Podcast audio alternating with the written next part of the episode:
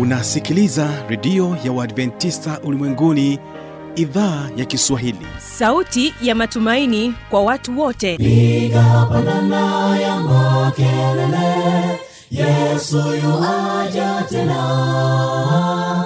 Ipaza sauti imba sana yesu yuaja tena. Anakuja anakuja yesu yuaja tena.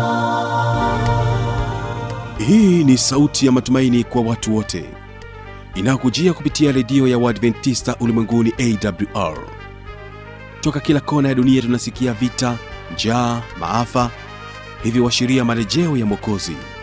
Piga panda ewe mlinzi yesu yuwaja tena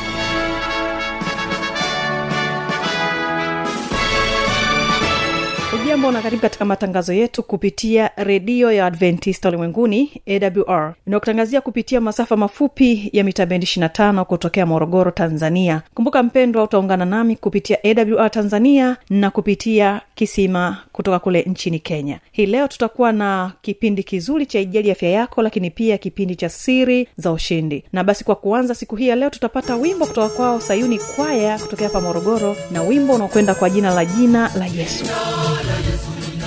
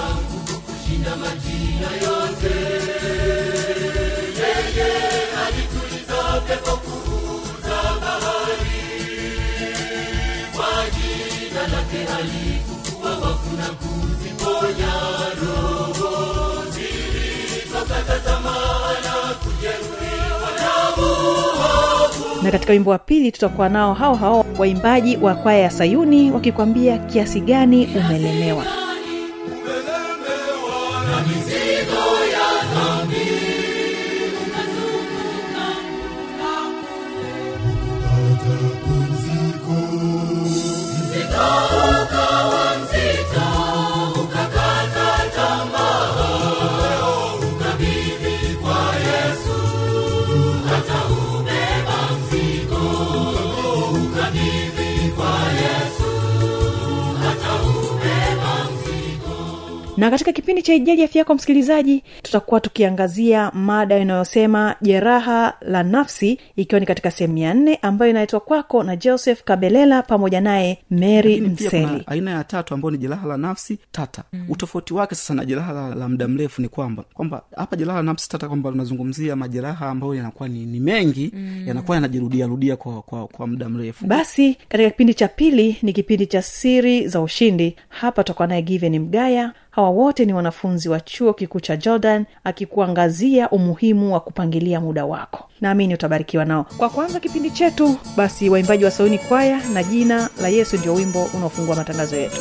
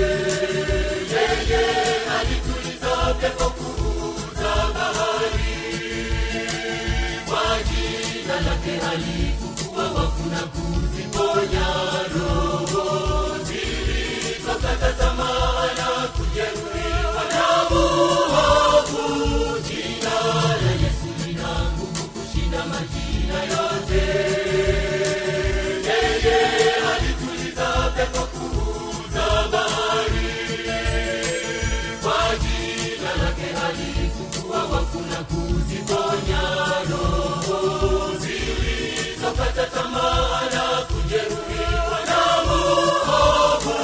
jina la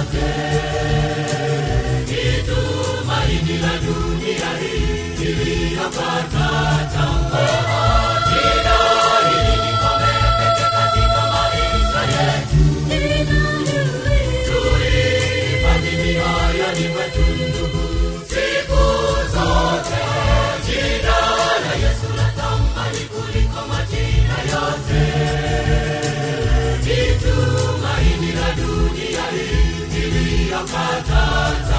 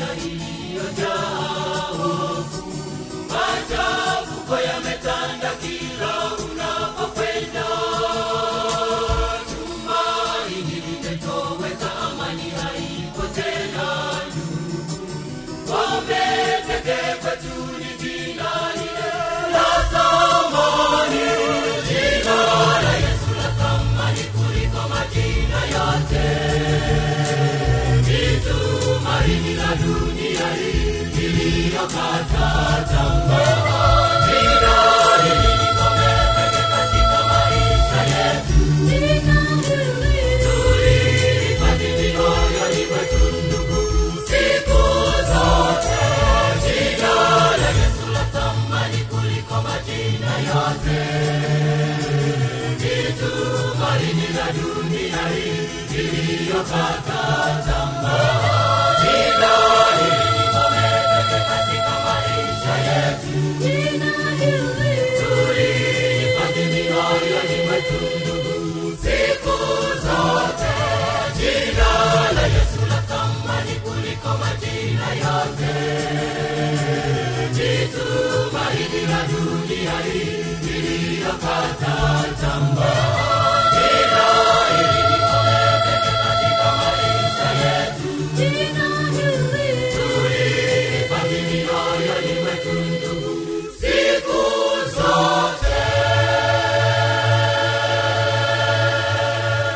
Karibu katika kipindi cha ajali afya yako. Huyu hapa mary mseli pamoja naye joseph kabelela na mada jeraha la nafsi sehemu ya nne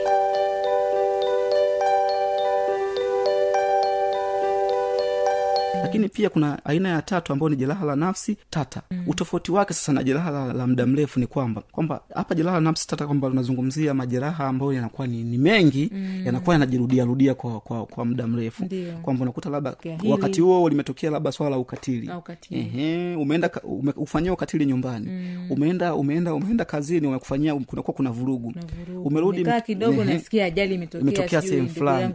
kwa hiyo halafu matukio hayo yakawa yanajirudiarudia siku rudia siku baada ya siku siku baada ya siku. Mm. hapo ndo tunaweza tukasema kwamba hili ni jeraha La nafsi ambalo ni tata. tata, au complex trauma. kwa lugha ya kiingereza. Lakini kwa kuongezea pia kuna jeraha la nafsi kwa njia ya kushuhudia. Na kwa lugha ile ya kiingereza ina, inaitwa vicarious trauma. Na tunasema hii ni aina ya jeraha ambayo hutokea kwa mtu au watu baada ya kusikiliza au kushuhudia matukio ya watu wengine na hii tunasema inawatokea sana wale wataalam kama mm. madaktari mm. washauri na saa wanakuwa mda mwingi wao wanashuhudia yale matukio ya hatari hatari.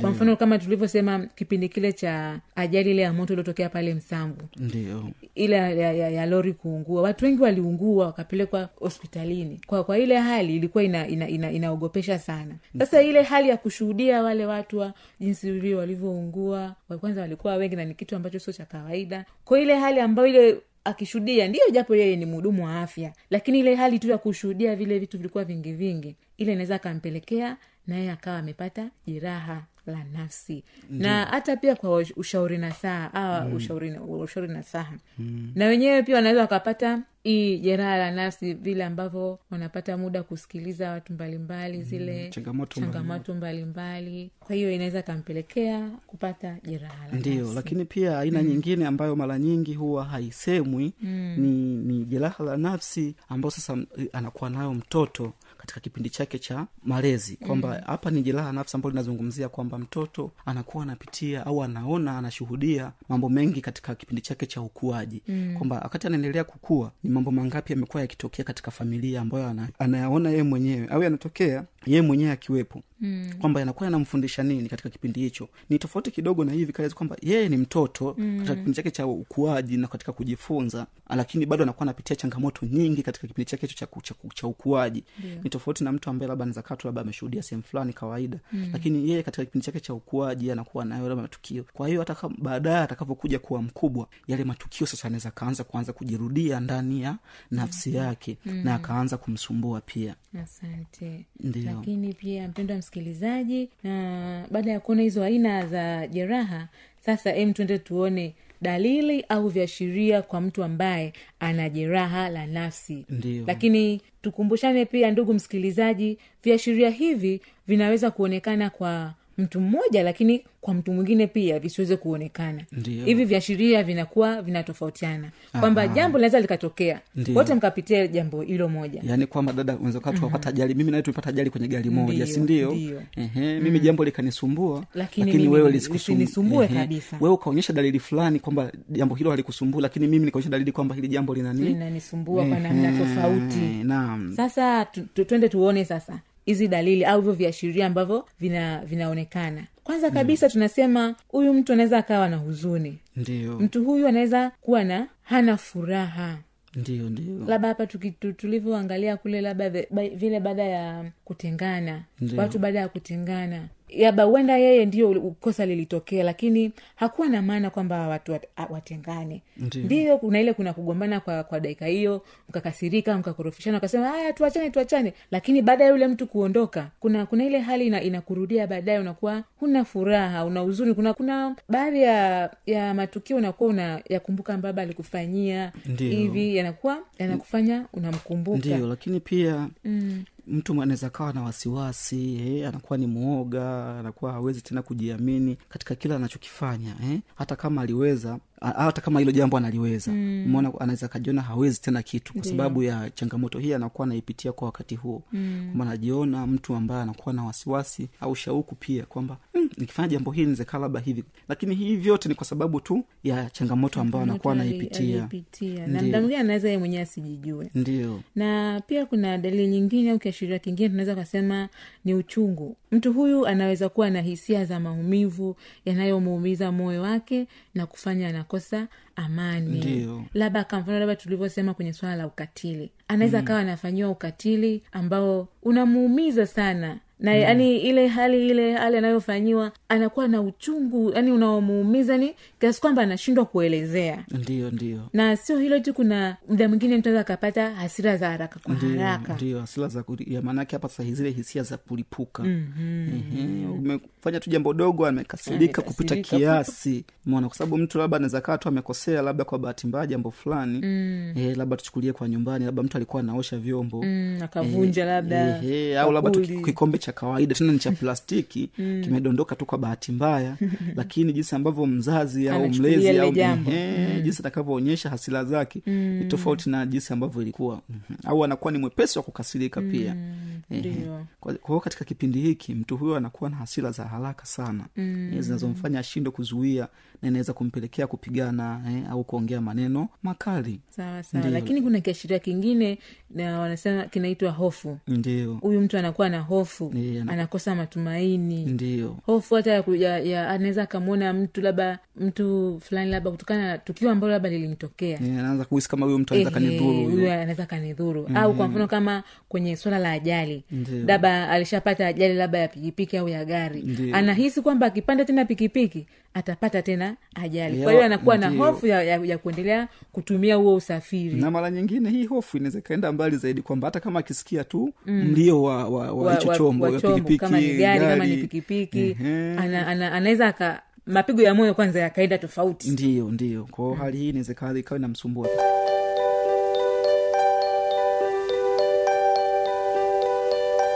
na msikilizaji karibu tena katika kipindi cha siri za ushindi. Ni kupatia wasaa wa kumtegea sikio giveni mgae.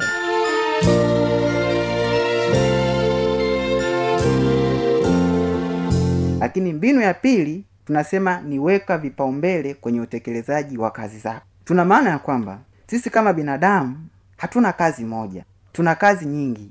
Tuna majukumu mengi. Sasa kuna wakati mtu anaweza kawa anapata ukakasi. Nianze na jukumu lipi nifuate na lipi? Sasa hii mbinu ama hii hatua inakupa fursa ya wewe ndugu msikilizaji wa kipindi chetu pendwa ya kuweka vipaumbele vya majukumu yako. Hii ina maana ya kuwa unapaswa ufanye tathmini kabla ya kuanza utekelezaji wa majukumu yako. Zingatia umuhimu ama uhitaji wa kila kazi kwa wakati stahiki ili kupunguza mkanganyiko katika utekelezaji. Kwamba unavyoweka kipaumbele cha kazi ama jukumu unapaswa uzingatie hilo jambo ambalo unaliwekea kipaumbele lina umuhimu gani wakati huo ama lina utaji gani wakati huo. Maana isije ikawa kuna jambo ambalo lina umuhimu wakati huo unaacha kulifanya hilo unafanya jambo ambalo umuhimu wake ni wa baadaye ama uhitaji wake ni wa baadaye. Kwa hiyo unapoweka vipaumbele namna utakavyofanya kazi zako inakupunguzia mkanganyiko wa namna ya utekelezaji wa majukumu yako lakini pia inakupunguzia eh, inakupunguzia vikwazo mbalimbali ambavyo unaweza kukutana navyo wakati wa kuchagua. Nianze na lipi nifuate na lipi. Na mbinu ya tatu ama hatua ya tatu ya namna bora ya kupangilia muda wako tunasema ondoa vipingamizi au vikwazo vinavyoasili utumiaji wa muda wako bila ya ulazima. Hii ina maana ya kwamba kuna wakati wakati wa utekelezaji wa majukumu yetu tuna, huwa tunakumbwa ama tunaasiliwa na majukumu ambayo hayana ulazima lakini yanatumia muda wetu. Kwa mfano tafiti mbalimbali zinaonyesha kwamba mitandao ya kijamii imekuwa ni miongoni mwa vikwazo au vipingamizi vya kutumia muda vizuri. Hatuna maana ya kwamba usitumie mitandao ya kijamii kwa mfano instagram facebook na kadhalika. Hapana kwa sababu kuna wakati kuna mtu ambaye labda utekelezaji wa kazi zake kimaslahi unategemea hiyo mitandao ya kijamii. Lakini kuna yule ambaye katika utekelezaji wa majukumu yake au kazi zake hautegemei hiyo mitandao ya kijamii. Ila hiyo mitandao ya kijamii anaitumia kama sehemu ya kuingiliana na watu mbalimbali watu waliokuwa mbalimbali kujuliana hali. Sasa wakati wa utekelezaji wa jukumu lako labda kwa mfano umepewa kazi za kiofisi. Unapokuwa unatekeleza kazi zako za kiofisi ni vema ukafunga hata simu yako kama ni data ukazima na kama unaona unashindwa kukaa jirani na simu kuiangalia tu simu meseji inaingia unashindwa kuiangalia basi unaweza ukaweka mbali ukatekeleza kwamba kazi yako hiyo kwa ufanisi. Baada ya kutekeleza kazi yako kisha ukairudia simu yako au hiyo mitandao yako ya kijamii. Kwa hii inamaanisha ya kwamba miongoni mwa vipingamizi ama vikwazo vya utumiaji wa muda ni mitandao ya kijamii pale ambapo unatumia mitandao ya kijamii pasipo na ulazima na wakati ambapo unatumia ni wakati ambao unapaswa utekeleze jambo fulani. Hiyo pia inakuwa inakupa kikwazo ama inakupa kikwazo wakati wa utumiaji wa muda wako. Na mbinu ya nne ama hatua ya nne tunasema kwamba usifanye kazi nyingi kwa wakati mmoja. Hii imekuwa ni kawaida kwa watu wengi kwamba anahisi anapofanya kazi zaidi ya moja atatimiza kazi nyingi atamaliza kazi nyingi kwa muda mfupi. Ni kweli inawezekana kwamba kwako ikatokea hivyo eh, wakati huko unapika wakati huo huo ukawa huko unafua na wakati huo huo ukawa huko unaosha vyombo. Unafanya kidogo hapa unafanya kidogo hapa unafanya kidogo hapa. Lengo lako kazi zako zote zitimilike. Sasa unapofanya namna hiyo kwanza inakupunguzia ufanisi kwenye kila kazi unaweza ukakuta aidha ukapika vizuri lakini ukafua vibaya au ukaharibu zote. Hivyo wakati wa utekelezaji wa majukumu yako fanya kazi moja kwa wakati mmoja uliopangwa. Jambo jingine ama hatua nyingine au mbinu nyingine tunasema jipongeze pale unapofanikiwa kutumia muda wako vizuri. Inaweza ikawa labda ni mara yako ya kwanza kusikia ama kuona lakini mara nyingi watu wakifanya kazi ukishakamilisha kazi yako unapojipongeza inakupa nafasi ya kupata nguvu nyingine ya kutekeleza kazi vile vile wakati mwingine. Kwao tunasema jipongeze pale unapofanikiwa kutumia muda wako kwa sababu ni watu wachache sana ambao wanafanikiwa kutumia muda wao vizuri. Ndugu msikilizaji ningependa pia nikupe kumbukumbu ama vitu vya kuzingatia wakati wa matumizi ya muda tunasema kwamba muda unapopotea hakuna mtu anayeweza kuuokota hii ni kauli ya kifalsafa ambao watu mbalimbali wamekuwa wakiitumia. Na kuna wakati tumekuwa tukisikia watu wanasema kwamba muda ni mali. Kwao tunasema kwamba muda unapopotea hakuna mtu anayeweza kuuokota lakini pesa ikipotea yeyote anaweza kuiokota. Kwa hiyo inakupaswa utumie muda wako vizuri. Kwa sababu muda wako ukipotea hakuna anayeweza kuokota. Lakini pia katika vitu ambavyo mungu alivitoa kwa usawa kwa kila kiumbe chenye pumzi ni muda ambao kila mtu katika muda katika kila siku ana masaa ishirini na nne. Na hiyo haijalishi uwe mlemavu uwe mgonjwa uwe tajiri uwe maskini. Kila mtu tunaposema amekaa siku moja au ameishi siku mbili kama ni mtu amekaa siku moja basi amekaa kwa masaa ishirini na nne. Kwa hiyo miongoni mwa vitu vyenye usawa ni muda. Hivyo kila mmoja ana utajiri wa muda unaolingana na mwingine katika kila eneo. Kinachokuja kututofautisha ni namna ambavyo tunatumia muda wetu. Hivyo ni bora kuutumia vizuri muda wako kupangilia malengo yako vizuri kulingana na muda. Na hata unapopata nafasi ya kupanga malengo yako ama kuandaa malengo yako kama labda ni katikati ya mwaka au mwanzoni mwa mwaka ama mwishoni mwa mwaka au wakati fulani wa utekelezaji kipindi cha utekelezaji ambacho uliamua kukifanya basi unapangwa upange marengo kwa kuzingatia muda ulionao. Hivyo itakupo- itakuongezea ufanisi mkubwa katika utendaji wako. Ndugu msikilizaji nipende kukushukuru kwa usikivu wako kwenye hiki kipindi chetu pendwa cha upangiliaji wa muda lakini mada yetu ambayo ilikuwa ni upangiliaji wa muda nipende kukukaribisha tena wakati mwingine.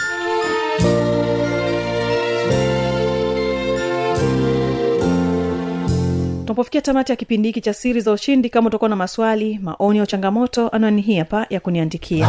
Anakuja anakuja yesu yuaja tena. Na hii ni awr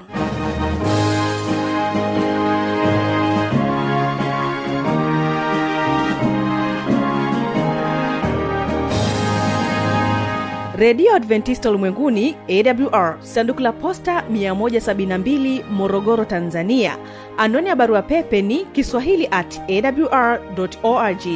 Namba ya mawasiliano simu ya kiganjani 653 570814 na pia unaweza kuwasiliana nasi na idhaa ya maasai kwa nambari 769 986355 ukiwa nje ya tanzania kumbuka kuanza na namba kiunganishi alama ya kujumlisha 255 unaweza kutoa maoni yako kwa njia ya facebook kwa jina la awr tanzania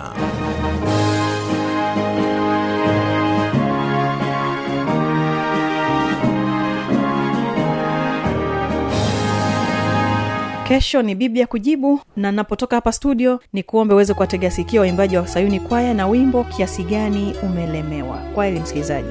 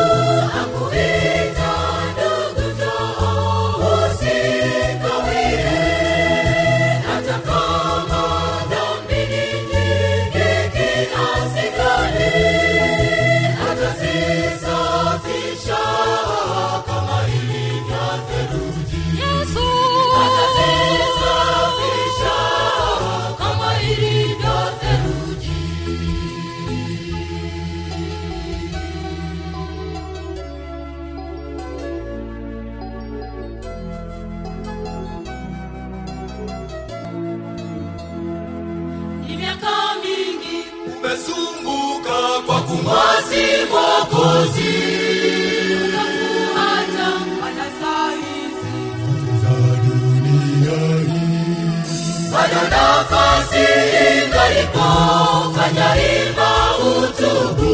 Leo yesu atasamehe dhambi zako rafiki. Leo yesu atasamehe dhambi zako rafiki. Miaka mingi umesumbuka kwa kumwasi mokozi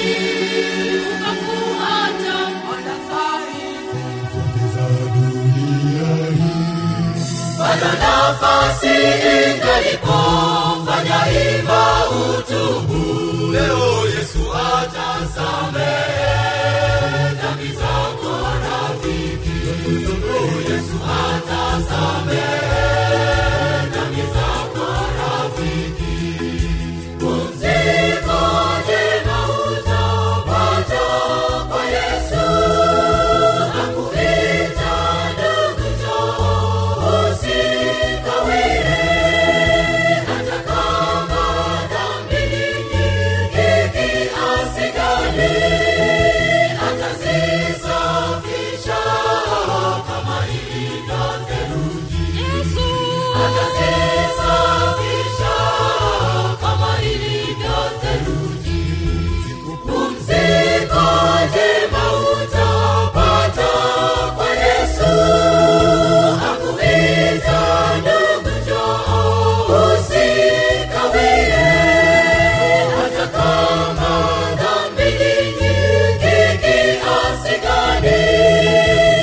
atazisafisha kama ilivyo theluji. Atazisafisha kama ilivyo theluji